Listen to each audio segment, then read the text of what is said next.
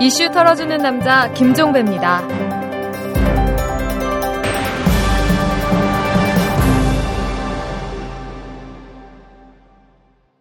3월 6일 화요일에 전해드리는 이털남입니다. 저희 이털남에서 두 번에 걸쳐서 민간 사찰 증거 인멸의 전모를 공개한 바가 있죠. 그런데 청와대와 검찰이 태도가 이상합니다. 청와대에서는 이미 끝난 사안이라면서 선거를 앞두고 정략적으로 치는 것 아니냐 이런 반응을 보였고요. 검찰은 그때 수사할 만큼 했다면서 수사 과정에서 제대로 진술하지 않은 장진수 전 주무관을 탓하고 있다고 합니다. 이들이 한마디 한마디에 대꾸할 필요는 느끼지 못하고요. 다만 한 가지. 이 새로운 사실이 밝혀졌다면 낮은 자세로 그리고 성실한 태도로 진실 규명에 나서야 하는 게 그들의 도리일 겁니다. 이 점을 강조를 합니다. 검찰의 재수사를 촉구하는 이유도 바로 여기에 있고요. 저희 이탈남은 주시할 겁니다. 이들이 어떻게 나올지 예의주시하면서 경우에 따라 저희가 확보한 추가 사실을 공개할 것입니다. 이미 그 준비 작업에 들어갔다는 점도 함께 밝혀둡니다. 자, 털기전 뉴스로 시작합니다. 민주통합당이 오늘 이 총리실의 민간인 불법 사찰 사건에 청와대가 개입했다는 장진수 전 주무관의 진술 녹취록을 공개를 하고 검찰의 재수사를 촉구를 했습니다.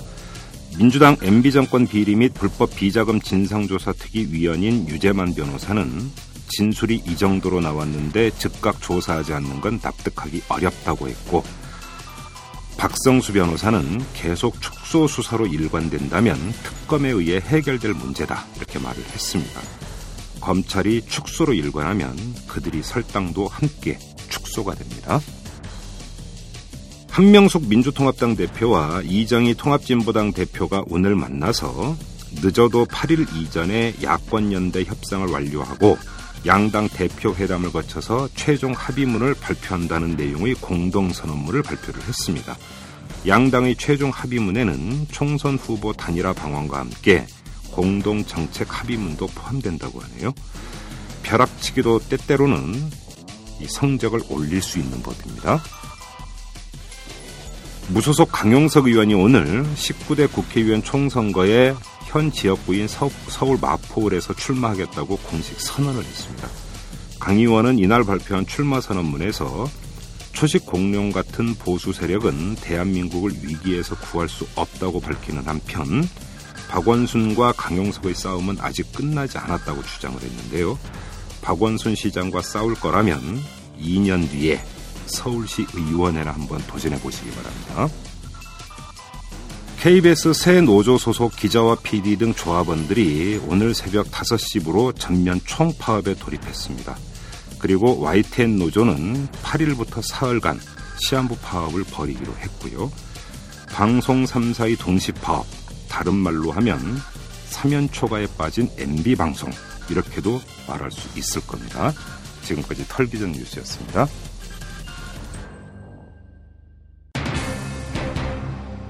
정책이 지금요 자유주의 국가, 공산주의 국가 없는 정치 단위가 돼 있거든요. 겉은 어, 시장 경제를 유지하는 그런 겉을 껍데기를 가지고 있지만 안을 이렇게 뚝 잘라보면 진정한 친서민 정책을 잘못하면 이게 오히려 거꾸로 싼 거를 사먹지 못하는 반서민 정책이 될 수 있다는 걸 지적을 해주고 싶습니다. 역사적으로 나중에 가면 정말 잘못된 거라고 심판받을 거예요. 여러분 들으셨습니까? 이 목소리의 주인공 바로 이승한 홈플러스 회장인데요. 이 사람이 정치권 등을 향해서 거칠게 입을 놀린 건 대형마트 영업 규제 때문입니다. 뭐 두 주에 한 번씩 일요일에 영업 못하도록 하는 이런 조례가 제정이 되기도 했었죠. 이승환 회장의 주장처럼 대형마트 영업 규제가 정말 속이 빨간 사회주의 정책일까요? 오늘은 이 문제를 털어보도록 하겠습니다. 제 옆에는 한겨레 경제연구소의 이원재 소장이 나와 계십니다. 자, 안녕하세요. 네, 안녕하세요. 네.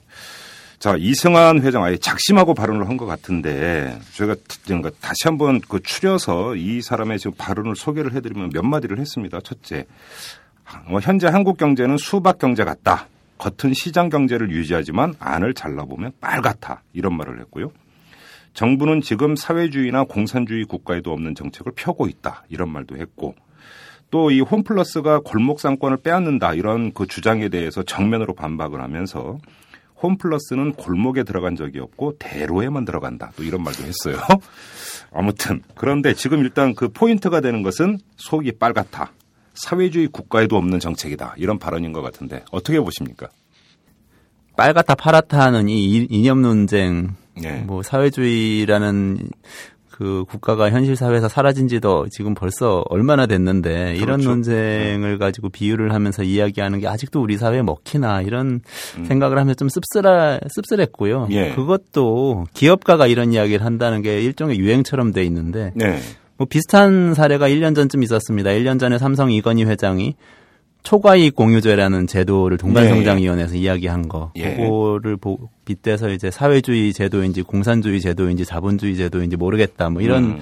이야기를 해서 파문을 일으키기도 했었고요. 그때 네. 뭐 제가 강력하게 비판하는 글을 한번 쓰기도 했었는데요. 네. 제글 때문인지는 모르겠으나 그 다음부터 그 말씀은 안, 안 하신 것 같긴 합니다. 예. 근데 또 이렇게 기업을 경영하시는 분이 또 이런 이야기를 한다는 거 저는 참, 참 일단 우리 사회 수준이 이 정도밖에 안 되나 하는 음. 생각이 듭니다. 이승환 홈플러스 회장은 제가 가까이서 좀 뵙기도 했는데 네. 실제 비즈니스를 이야기하시고 할 때는 어, 굉장히 상상력이 뛰어나고 아이디어가 많으시고 예. 또 대인관계 굉장히 잘하시는 분이에요. 이렇게 음. 훌륭한 경영자도 어, 정치 사회에 대한 인식은 이것밖에 안 되나 경영자들이 음. 좀그 인문학이나 사회과학 공부를 해야 되는 거 아닌가 이런 생각이 일단 듭니다. 네. 그러니까 그 서설이었고요. 예. 근데 이거 이슈 자체를 놓고 보면 저는 이렇습니다. 대형마트가 있고 대형마트가 지금 우리 사회에서 하고 있는 어떤 역할이 있죠. 네. 이 물건을 이제 소비자들에게 잘 유통을 시켜주는 일- 역할 아니겠습니까? 네. 거기에 대한 여러 가지 근데 부작용이 지적이 되고 있어요. 예. 그러니까 부작용이라는 것은 첫째, 어, 영리를 추구하는 기업에서 많은 이윤을 남기면서 이 일을 하고 있다. 네. 두 번째, 그 그런 기업이기 때문에 막강한 굉장히 커다란 거대 자본을 가고, 가지고 와서 대규모 투자를 하면서 대형의 이 시설을 지어놓고 영업 활동을 한다. 네. 세 번째, 그 결과로 굉장히 많은 작은 규모의 그 사실상 자본을 투자할 여력이 없는 중소자영업자들은 사라지고 있다. 경쟁에서 그렇죠. 밀려나가고 예. 있다. 그리고 네 번째, 이렇게 많이 많이 소비하고 많이 생산하는 이런 시스템을 만들므로써 소비자들, 한국의 소비자들의 삶의 패턴이 완전히 바뀌고 있다. 네. 과거와는 전혀 다르게 예. 되고 있다. 다섯 번째, 이렇게 대규모로 파는 마트가 이 소비 시장을 주도하면서 생산자들이 물건을 대는 방식도 굉장히 바, 뀌고 있다. 어. 이 독점해서 많이 생산할 수 있는 강자들만 이 사실상 납품을 할 수 있는 구조가 되고 있다. 이런 예. 여러 가지 이제 문제들이 지적되고 있는데 여기에 대해서 이제 정부나 지자체에서 제도적인 대안을 이제 하나 씩 얘기를 하는 거거든요. 뭐 그렇죠. 최소한 좀 쉬어라. 음. 라든지 뭐 거기서 일하는 사람들의 처우는 뭐 어떻게 해줘라 라든지 뭐 미국의 월마트에서도 이런 논란이 있었고 한데 이런 제도적인 논쟁을 할 때 좀 상식적이고 실제 문제를 풀어가려는 자세로 지금 있는 문제를 인정하면서 이야기를 하는 게 아니라 이렇게 그렇게 이야기하면 사회주의 같은 거 아니에요. 이렇게 이야기하는 것은 우리 사회 정말 상식 수준을 좀 떨어뜨리는 네. 발언이라는 생각이 들어요. 근데 이승환 회장이 이야기한 취지는 이런 거 아닐까요? 그러니까 결국은 역시 또 이제 나오는 것은 그 시장 원리라는 거 아니겠습니까? 시장 원리의 그러니까 핵심은 자율성이고 아니 뭐 영업의 자유가 있는 건데 왜 국가가 나서서 강제적으로 두 주에 한 번씩 일요일에는 영업하지 마라. 밤 12시부터 그 다음날 아침 8시까지는 영업하지 마라. 그러니까 왜 그 이 자유시장 원리에 개입해 들어오려고 하느냐. 그게 사회주의 아니냐. 이런 취지 아닙니까? 그런 논리라면은 자동차를 운전하는 거는 자동차 운전자들이 다 알아서 해야지 왜 빨간 신호, 신호등은 켜가지고 자꾸 서라고 하고 왜 횡단보도는 만들어가지고 자꾸 서라고 합니까? 예. 그거는 이제 말이 안 되는 거고요. 예. 어차피 이 자유시장 경제라는 것은 뭐 좋은 말이긴 한데 일정한 규제 틀 안에서 자유롭게 움직이는 거죠. 음. 네. 그 틀이 예. 어, 모두를 불행하게 만들거나 최소한 다수를 불행하게 만든 틀이면 틀을 바꿔야 되는 거죠. 그게 음. 이제 제도적인 틀을 바꾸는 일이고 지금 그, 그 논의를 하고 있는 거죠. 음, 그래요. 자, 그러면 본격적으로 한번 대형마트 얘기로 좀 넘어가 봤으면 좋겠는데. 자, 사실 대형마트가 워낙 지금 우리 주변에 많이 널려 있다 보니까 되게 오래된 것 같지만 사실은 그렇게 오래된 존재는 아니에요. 대형마트가. 그렇죠. 이마트가 첫 번째로 매장을 낸 게 서울 창동 매장이 93년, 1993년에 예. 한 그렇습니다. 20년 정도 된 거죠. 그렇습니다. 예. 네. 그런데 이렇게 급속하게 지금 전국으로 좀 뻗어버린 거 아닙니까? 그렇죠. 이게 그 93년에 첫 매장을 냈으니까 93년에 하나였겠죠. 그렇죠. 그런데 2000년에 7년 만에 전국에 171개가 됐고 어휴. 2010년에 437개가 됐어요. 음. 그리고 매출액도 뭐 초기 93년엔 당연히 0에서 출발했겠고 2000년에 10년 만에 10조 6, 천억 원이 됐고 와, 예. 작년에 36조 6천억 원이었습니다. 예. 그러니까 심- 최근 10년만 해도 3배 이상 늘어난 거죠. 예. 그리고 1위인 이마트의 2010, 2010년의 매출이 12조 6천억 원이었는데 작년에 더 늘어났겠죠. 아직 집계는 안 됐습니다. 예. 홈플러스 같은 경우 2위인데 10조 7,300억 원이었습니다. 어허. 말 그대로 엄청난 지금 성장 속도인데 지금 뭐 부작용 이야기 참 이게 사회적인 그 현안 가운데 하나가 된 게 바로 이제 이 문제 아니겠습니까? 골목 상권이 완전히 다 죽어버리고 어, 중소 자영업자 다 죽어버리고 한다라는 문제. 이런 것들이 진짜 결국은 이 대형마트 폭탄을 맞았으면 나타나는 현상 아닙니까? 그러니까 이게 사실 우리 삶하고 굉장히 밀접하게 연결되어 있는 문제인데 많은 분들이 깨닫지 못해요. 네. 일단 제가 뭐 숫자를 말씀드리기 전에 한 분의 삶에 대해서 말씀을 네, 드려볼게요. 네, 네. 어, 작년에 홍대 청소 노동자, 경비 노동자들 예, 예, 예. 그 사태 예, 빚어졌었죠. 그리고 예. 김여진 씨가 가서 응원도 하고 그럼요. 싸- 싸움이 굉장히 길게 이어졌었고 그 예. 과정에서 청소 노동자들 그, 그 열악한 환경에서 청소 비품 있는 그 방에서 식사하시는 모습이 네. 인터넷 사진으로 음. 퍼지고 해서 여러 음. 사람들이 이제 공분을 터뜨리기도 하고 그랬었었죠. 그 중에 한 분 서복덕 씨라는 분이 계십니다. 아, 예. 한자 기억납니다. 예. 예. 그분의 삶을 한번 제가 어떻게 살아오셨는지 예. 접할 기회가 있었어요. 예.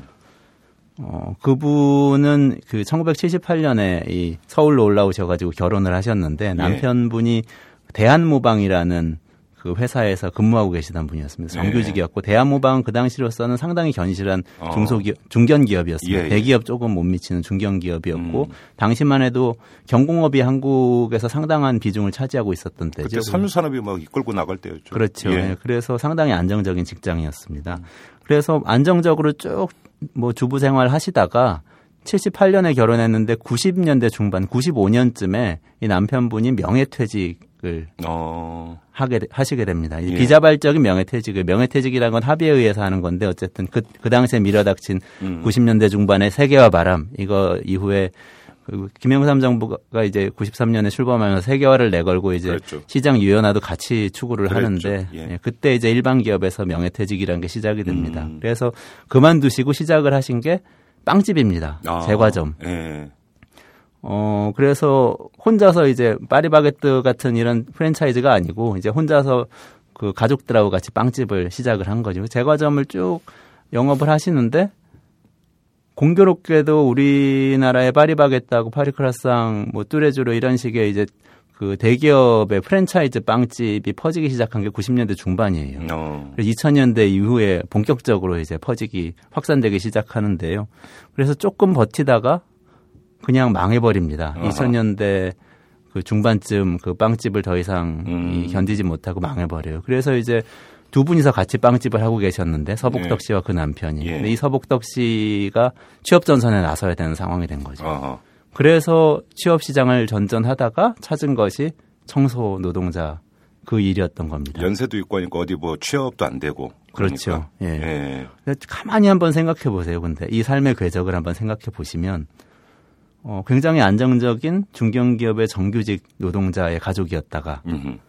어, 고용이 유연화, 노동시장이 유연화되면서 90년대 중반에 세계화 바람과 함께 자영업으로 나선 거죠. 그렇죠. 그런데- 많은 사람들이 외환위기 이후 직후에도 다 그랬으니까. 그렇죠. 많은 예. 분들이 그렇게 자영업에 예. 나섰죠. 그런데 자영업을 하시다가 대기업 프랜차이즈니 대형마트니 이런 이 대기업들의 이 압박이 들어오면서 경쟁력을 상실하고 음.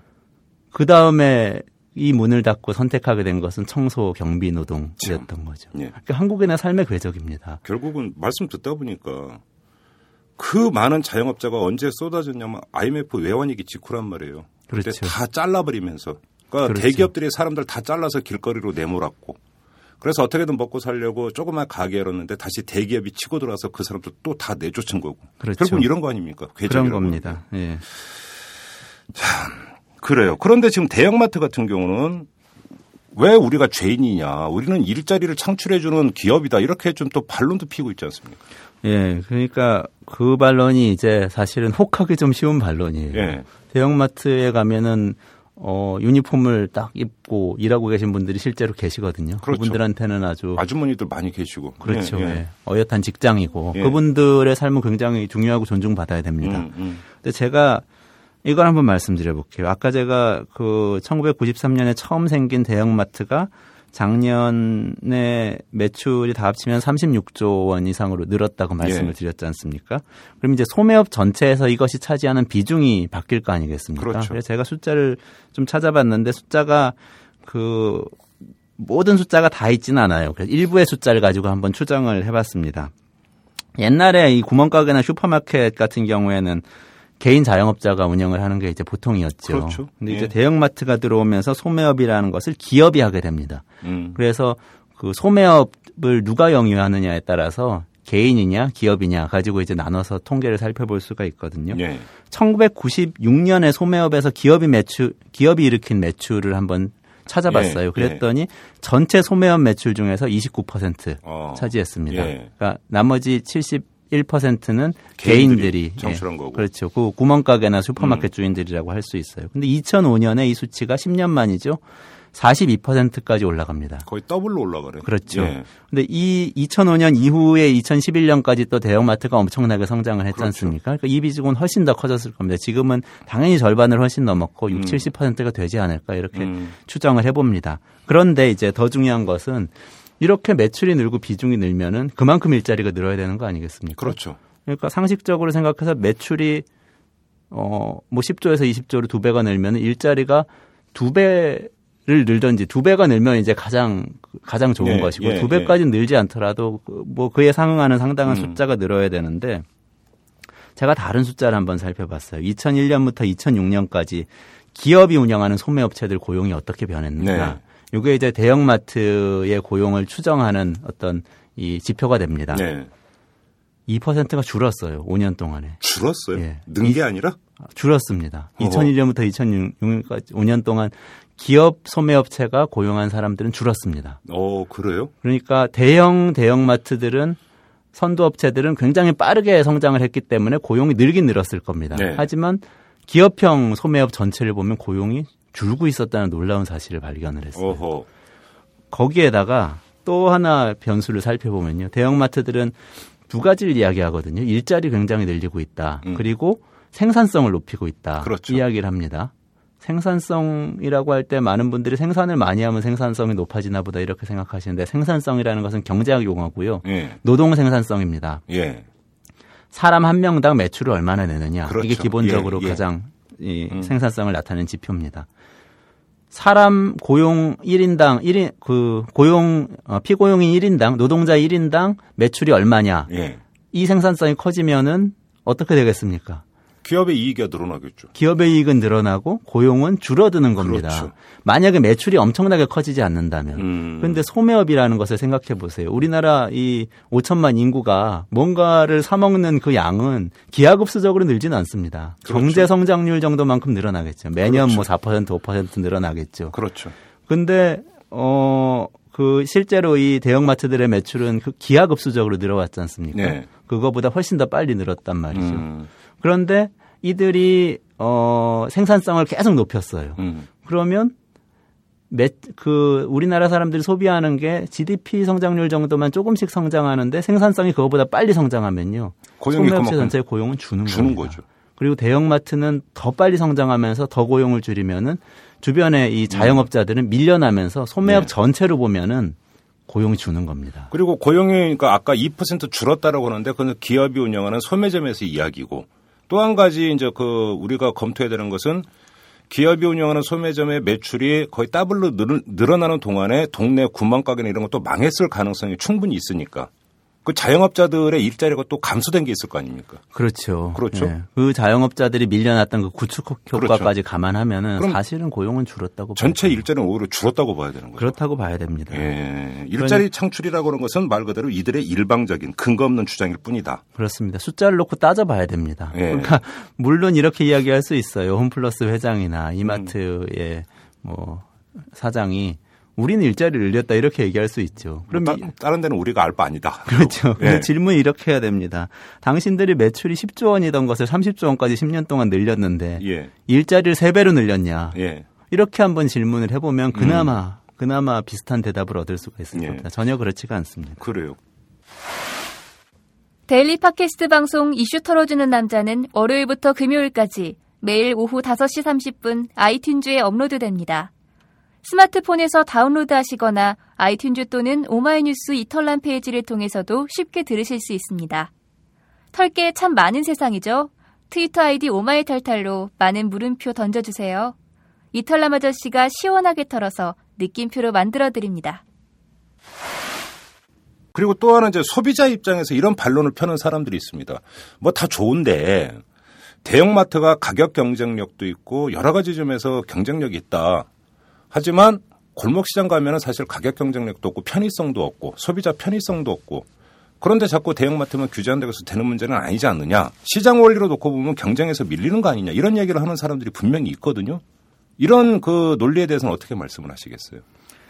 저는 이제 근본적인 얘기를 일단 하나 드리고요. 근본적인 네. 얘기를 하나 드리면 소비자 이퀄 생산자입니다. 소비자는 곧 생산자예요. 그러니까 소비자가 물건을 싸게 사는 것도 중요한데 네. 무슨 돈으로 물건을 사느냐도 굉장히 중요하거든요. 그렇죠. 소득이 늘어야만 소득이 늘어나는 나야만 물건값이 싼 것도 의미가 있는 거죠. 소득이 줄어든다면 물건값이 그거보다 더 그 많이 싸지지 않는다면 그렇죠. 그 소비자는 물건값이 싸져도 손해인 거죠. 예. 어, 예를 들면 이 대형마트들이 지금 그, 그 자자한 원성을 받고 있는 문제 중에 하나가 생산자들한테 판매 수수료율을 너무 높게 받는다. 그러니까 그렇죠. 후려친다. 예. 한마디로 말하면 이런 이야기인데 작년에 이미 정부에서 조사를 했어요. 이 대형마트, 백화점 같은 이제 대형 매장들 조사를 했더니 판매 수수료율이 25%에서 최고 40%까지라 고 합니다. 어, 40%까지 네, 받으면 그렇죠. 그러면 납품을 해서는 뭐 먹고 삽니까? 만 원짜리 하나 팔면은 4천 원은 일단 그러니까요. 대형마트에서 뗀다 네. 그러면은 이게 생산자가 남기고 팔기는 사실상 어렵죠. 그렇죠. 거기에다가 또 이런 문제가 있어요. 농산물의 경우에는 생산자 생태계가 파괴된다 이런 지적이 있는데 어 이런 겁니다. 예를 들면은 이 제가 그 뭐 밭이 조금 있어서 네. 거기에 배추를 굉장히 유기농 친환경으로 아주 잘 만들어서 진짜 최고의 배추입니다. 네. 근데 대형마트에 납품을 하고 싶어도 저는 절대로 못합니다. 음. 왜냐하면 대형마트에서 판매하는 양을 댈 수가 없어요. 그렇죠. 대형마트에서는 굉장히 많은 양을 한꺼번에 소비를 해줘야 되기 때문에 음. 많이 공급할 수 있는 생산자들만 상대를 하게 됩니다. 네. 그럼 결국에는 어, 이런 소농이나 가족농들보다는 음. 기업농이나 부농들을 상대로 거래를 하게 됩니다. 그렇죠. 그럴 수밖에 없는 구조입니다. 예. 그러니까 많은 중소농민들은 그 감당할 수 없어서 나가 떨어집니다. 예. 아주 낮은 이 소득만을 감수해야 되고 이렇게 음. 소비자들의 실질적인 소득이 줄어들어요. 그러니까 납품하는 사람들도 소득이 줄어들고 그 중소농민들도 소득이 줄어드는데 그 소득 주는 사람들이 바로 소비자들이란 말이죠. 네. 대형마트에서 물건 사야 되는 분들이 음. 이, 이 부분이 하나 있어요. 그러니까 어, 실제로 이 어, 생산자 생태계를 파괴하고 이렇게 소득을 줄이면은 네. 물건값이 조금 할인되는 것은 큰 의미, 가 없다. 어. 이게 이제 일단은 근본적인 지적이고요. 음. 또 하나는 전 소비자분들께 이걸 한번 여쭤보고 싶어요. 그 댁에 가셔가지고 냉장고 냉동실을 한번 열어보시면 대충 뭐 장면이 뭐 그려집니다. 그렇죠. 어디에 뭐가 있는지도 모르겠고 깡깡 얼어 있고 그렇죠. 그렇죠. 예. 불필요하게 많이 사서 쟁여놓은 물건들 많으시잖아요. 그렇죠. 그리고 사놓고 사용하지 않는 이 집기들도 많으시잖아요. 내가, 집에. 내가 언제 이걸 샀나 싶은 것도 많죠. 그렇죠. 예. 어, 그런 걸 생각해 보면 대형마트가 과잉 소비를 부추기고 있다는 게 거의 분명해 보여요. 맞아요. 그러니까 예. 실제로 소비자들이 단가는 싸게 사지만 예를 음. 들면 옛날에 이 어, 매일 아침마다 나가서 두부 한 모씩 사던 거를 두부를 왕창 사와가지고 상하도록 상할 때까지 놔두고 못 먹게 어서 버린다든가 음. 어 또는 뭐 옛날에는 과자를 한 한 봉지를 사서 먹었는데 이 20봉지들을 사와 가지고 집에다 그렇죠. 쟁여 놓고는 예. 이 창고 이 그 저장할 곳도 없어서 쩔쩔매면서 음. 더 넓은 집으로 이사 가야 되나 이런 걱정까지 하게 되면서 그렇게 예. 놔두고 나중에 먹지도 못하고 버리게 되는 이런 일이 생기지 않는지 실제로 총 지출은 늘지 않는지 따져봐야 됩니다. 단가만 따질 것이니다 아, 그러니까 살 때는 당장은 쌀 수 있지만 결국은 그 산 거를 뭐, 그 먹지도 않고 쓰지도 않으면 결국은 헛돈 쓴 게 돼 버리니까. 그렇죠. 그죠? 그리고 또 이제 물건을 사는 데 있어서 이런 것도 있어요. 보통 거래 비용이라고 경제학에서 이야기를 하는데요. 어, 제가 그 사실은 제가 서울에서 계속 나고 자란 사람인데 사실은 나고 자란 그 동네에 아직도 삽니다. 어, 완전 토박이시네. 예, 서울이 예. 고향인 사람인데요. 예. 우리 동네 제가 어릴 때 어떻게 살았는지 한번 이 방송 나오기 위해서 한번 예. 쭉 생각을 해봤더니 예. 그 동네 구멍가게가 하나 있었어요. 걸어서 음. 한 2, 3분 거리에 있었습니다. 음.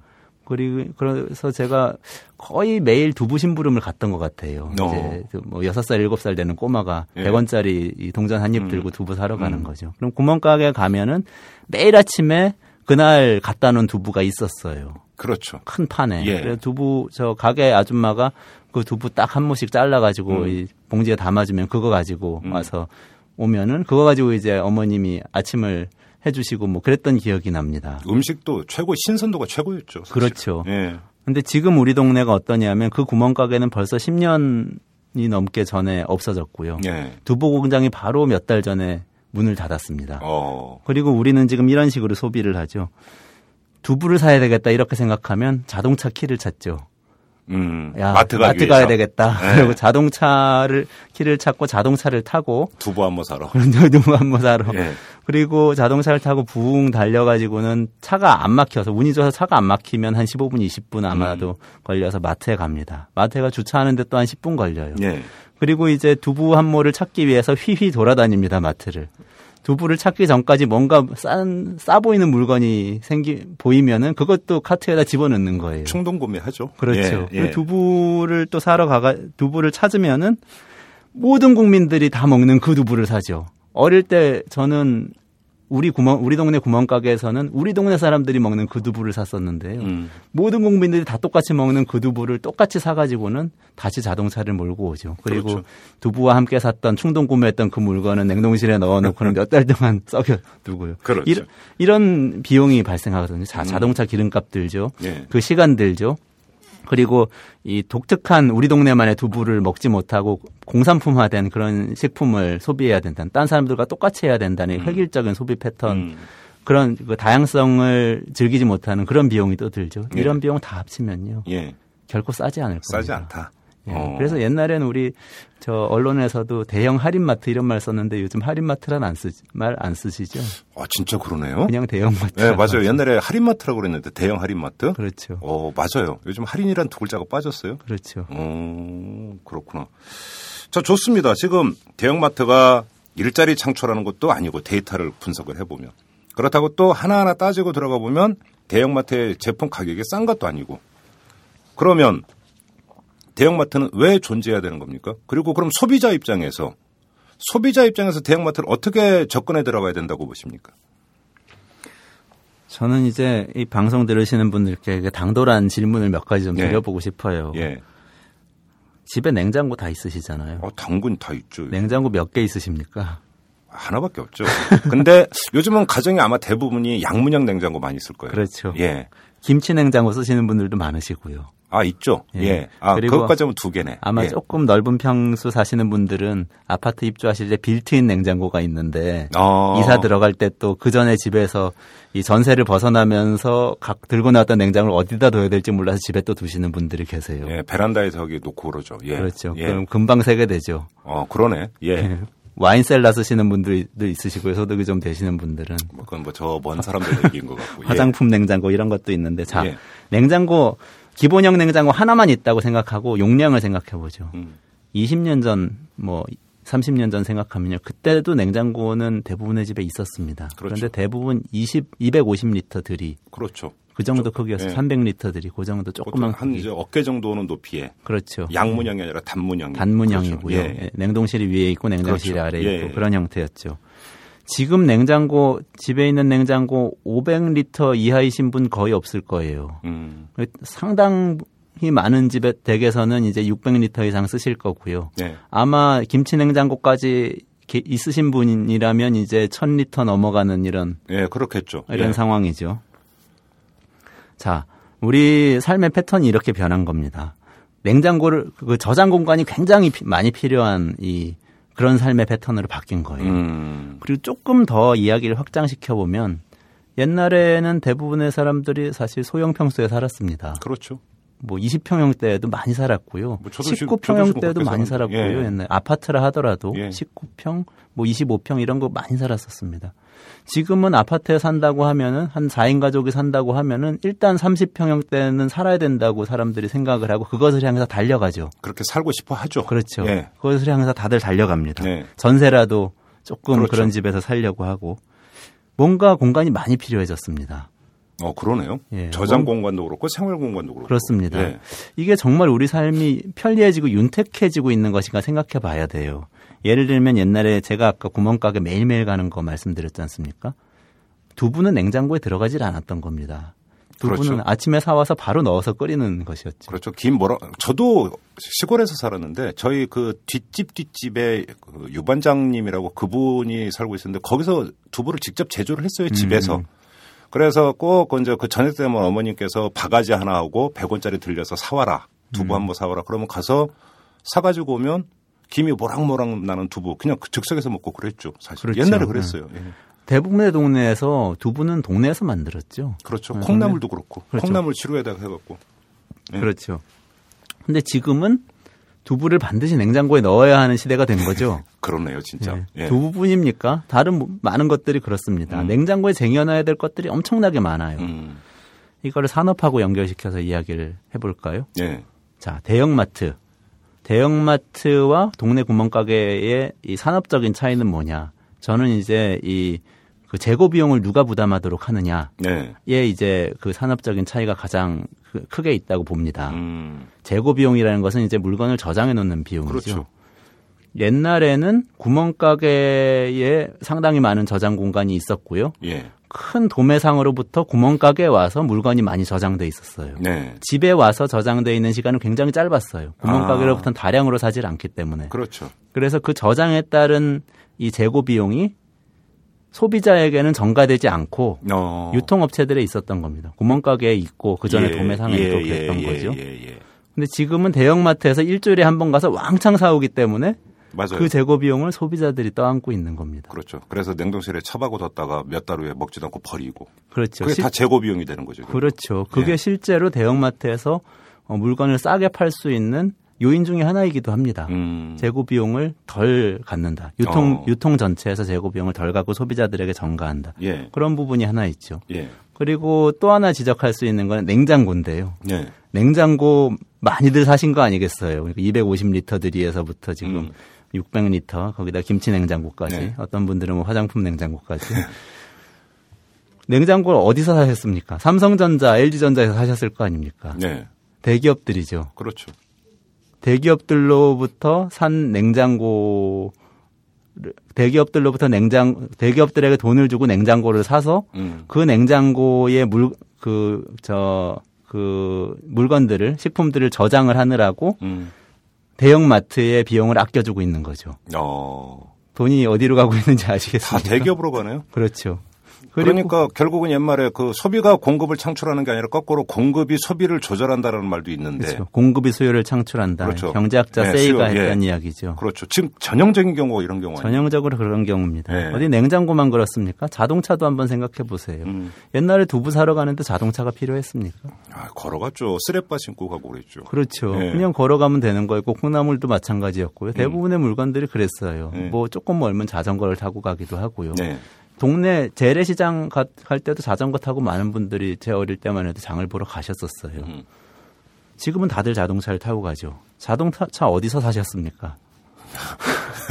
현대 자동차 뭐 이런 데서 그렇죠. 사셨죠. 예. 기아 자동차 이런 예. 데서 대기업으로부터 자동차를 산 거죠. 그런데 음. 옛날에 자 그 도매상에서 네. 동네 구멍가게까지 물건을 나르는 비용은 누가 졌습니까?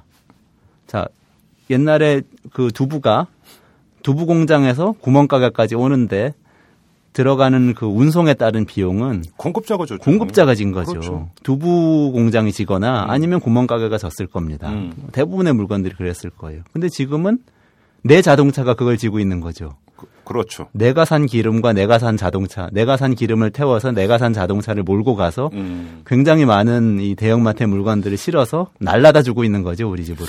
가만히 생각해 보니까 우리나라 이른바 마이카 시대가 이제 도래한 게 보통 이제 일반적으로 얘기하는 게 88 서울올림픽 이후라고 얘기를 하잖아요. 그렇죠. 그렇죠. 마이카 네. 시대가 도래하기 네. 시작한 게 근데 아까 이제 말씀드린 이제 최초의 대형마트가 이제 1993년에 생겼다는 거예요. 시기적으로도 맞네요, 그게 결국은.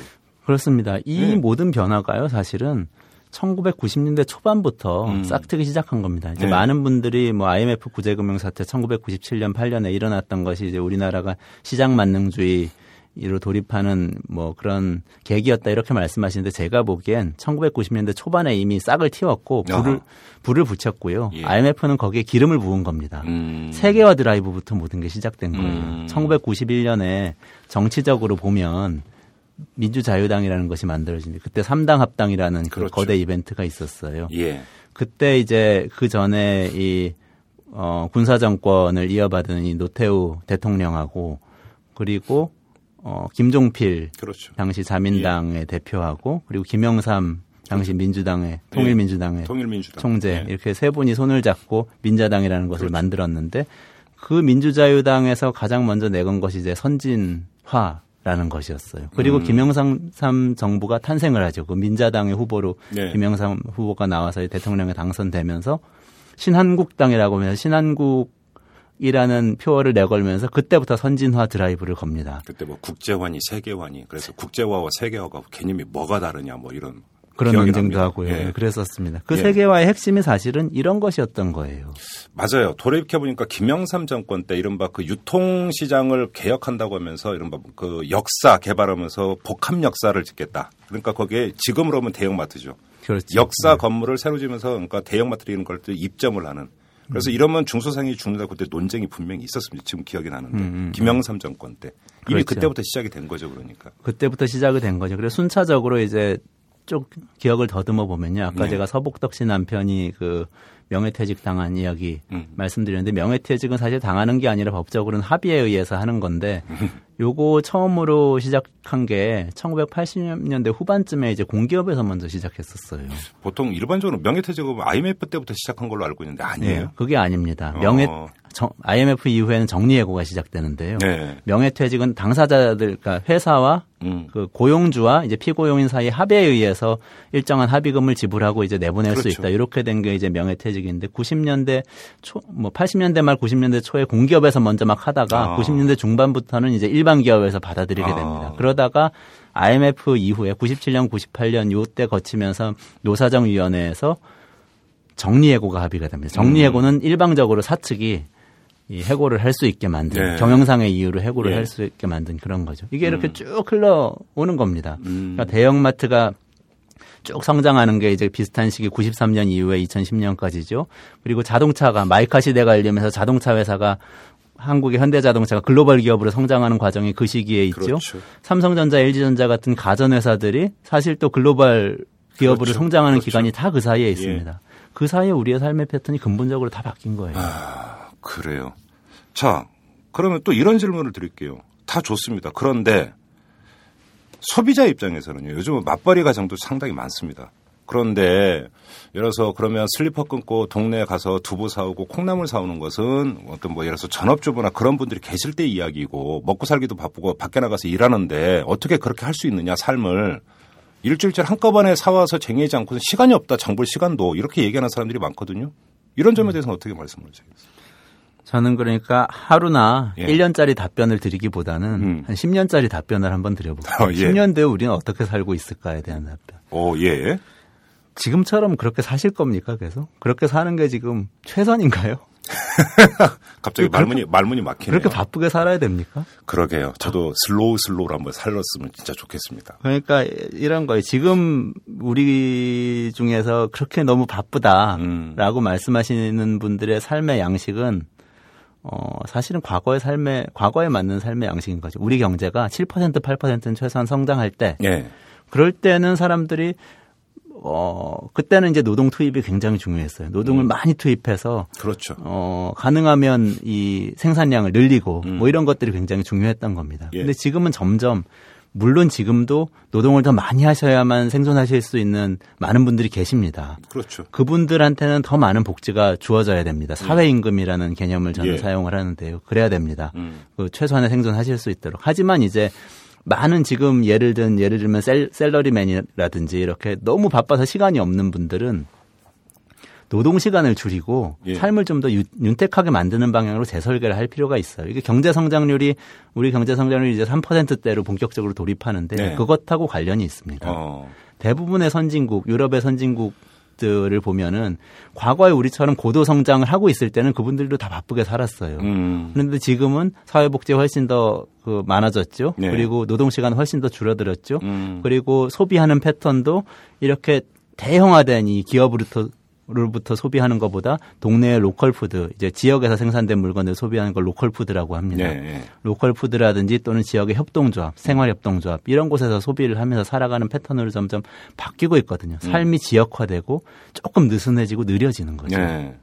근데 그것이 개인적 차원에서 하- 그러니까 용단을 내릴 수 있는 그런 성질의 문제는 아니잖아요. 그게. 사회 전체가 바뀌어야 되는 그러니까요. 거죠. 예. 어. 그래서 이제 일단 많은 분들이 이제 그 아까 홈플러스 이승환 회장으로 이야기로 돌아가면요. 네. 많은 분들이 이런 말씀을 하세요. 기업이 그 영업 활동을 하는데 자유롭게 해야 되는 거 아니냐. 그렇죠. 예. 이런 말씀을 하시면서 이제 규제에 반대를 하고 하- 음, 하는데 규제라는 것은 어차피 있는 거고 그 규제가 어떤 규제냐가 중요한 거거든요. 네. 지금 20년 동안 대형마트가 매출이 0원에서 30조 이상으로 늘었고 매장 수가 1개에서 430개 이상으로 늘어났으면요. 지금의 규제와 제도의 틀은 대형마트에 유리한 제도의 틀인 겁니다. 어, 그렇죠. 자유로운 제도의 틀이란 건 없어요. 음. 다들 어떤 규칙 안에서 움직이는데 그 규칙이 뭐냐? 누구한테 유리하냐? 대형마트에 유리한 것이고 대기업한테 유리한 룰인 거예요. 네. 이 룰을 어, 대형마트나 대기업한테 덜 유리하고 자영업자라든지 비영리 기관이라든지 사회적 기업이라든지 협동조합이라든지 local food를 하시는 분들이라든지 중소농민이라든지 이런 분들한테 유리하도록 이제 거꾸로 차별을 시도를 해야 되는 시점. 지원책을 써야 되는 거죠. 지원책을 써야 되는 거죠. 예. 지원이라고 하면 근데 조금 억울합니다. 어. 그, 그 많은 분들이 현대자동차, 기아자동차 뭐 여기 나온 이마트 홈플러스 사실상 저는 지원을 받아서 컸다고 생각하거든요. 근데 많은 분들이 그렇게 생각 안 하시죠. 음흠. 예, 능동적으로 컸다고 예, 생각하죠. 예. 조금 억울하고 어. 어, 좀 다른 제도의 틀을 마련해야 되는 거죠. 예. 예. 어, 다른 제도의 틀이라고 좀 구체화해서 말씀하시면 어떤 게 있을 수가 있어요? 어, 어, 예를 들면 그 이번에 이제 그 정부에서 협동조합 기본법이라는 걸 만들어서 12월부터 발효가 됩니다. 예. 이거는 이제 상당한 진전인데 예. 어, 이것도 굉장히 늦은 거예요. 그러니까 협동조합이란 영업 형태는 어, 지금까지는 합법적으로 하기가 굉장히 어려웠던 거죠. 법이라는 게 없었으니까. 그렇죠. 협동조합을 만들었을 때 어떤 법이 우리를 규율하는지 모르니까. 음. 예를 들면 이런 식으로 협동조합이라든지 그 사회적 기업이라든지 이런 것들이 활동할 수 있는 법적 틀을 일단 만들어 줘야 됩니다. 음. 사회적 기업 같은 경우도 지금 굉장히 애매한 구석이 있어요. 예. 사회적 기업, 사회적 기업 하지만 이게 법적인 주체는 아니거든요. 그렇죠. 그냥 지원 대상으로만 그렇죠. 여겨지고 있어요. 그렇죠. 그런데 어, 기업이 예를 들어서 영리, 그러니까 주주의 이익을 추구하는 것이 아니고 음. 사회적인 목적을 추구했을 때 예. 예를 들면 세금을 어떻게 매겨야 되는지 어허. 어, 굉장히 논란거리입니다. 그렇죠. 그 보통 비영리적인 활동에 대해서는 대부분 과세를 하지 않는 게 이제 그 세법에서의 원칙이거든요. 네.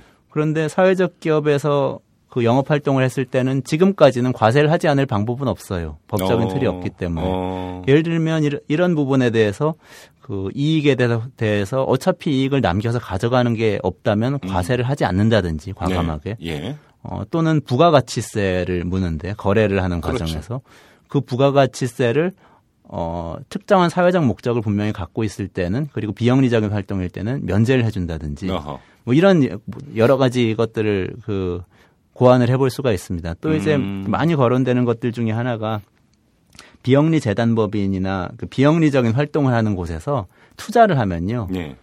어, 우리나라에서는 굉장히 큰 그 세금을 물어야 되는 그런 문제가 생깁니다. 아, 그렇습니까? 예, 어. 영리 기업하고는 영리 주식회사는 상당히 투자 활동이 자유로운 데 비해서 네. 상당히 제도적으로 까다롭게 되어 있어요. 어. 이런 것들을 좀 더 풀어줄 필요가 있고요. 네. 뭐 이런 여러 가지 생각할 수가 있고 또 하나는 또 그 환경적인 측면에서 이런 걸 생각해 볼 수 있어요. 예를 들면 대형마트의 문제점 중에서 제가 아까 말씀드린 게 자동차 타고 많이 사람들이 왔다 갔다 하게 그렇죠. 만든다. 예.